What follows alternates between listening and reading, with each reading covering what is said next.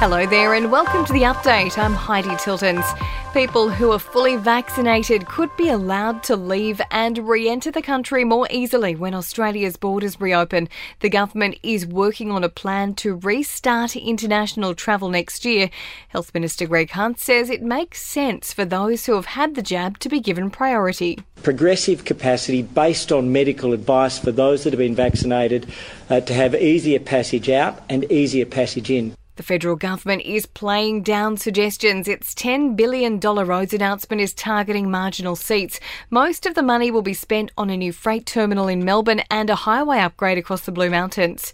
Three people have undergone surgery following a stabbing in a Dunedin supermarket on New Zealand's South Island. Police say it was a random attack. They arrested the alleged offender. The consumer watchdog wants a massive legal stoush involving Apple to be heard in the Australian court system. Epic Games is accusing the tech giant of anti competitive behaviour. And rescuers have freed a whale which made its way up London's Thames River, the baby minke undergoing treatment for its injuries.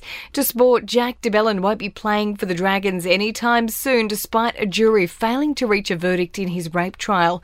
Prosecutors have until May 28 to decide whether they'll push for the NRL player to face a third trial. Brazilian surfers Philip Toledo and Tatiana Weston Webb have won the men's and women's finals at the Margaret River Pro in WA. Melbourne Vice Captain Jack Viney says he'll be right to go for the Queen's birthday clash with Collingwood at the MCG.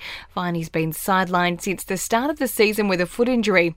In entertainment news, Jay Z has his sights set on expanding his business empire, the rap mogul registering a new business name to produce original TV shows and movies.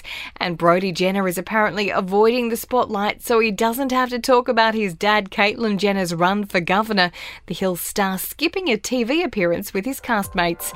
And that's the latest from the Nova Podcast News team, but we'll see you tomorrow morning for another episode of The Update.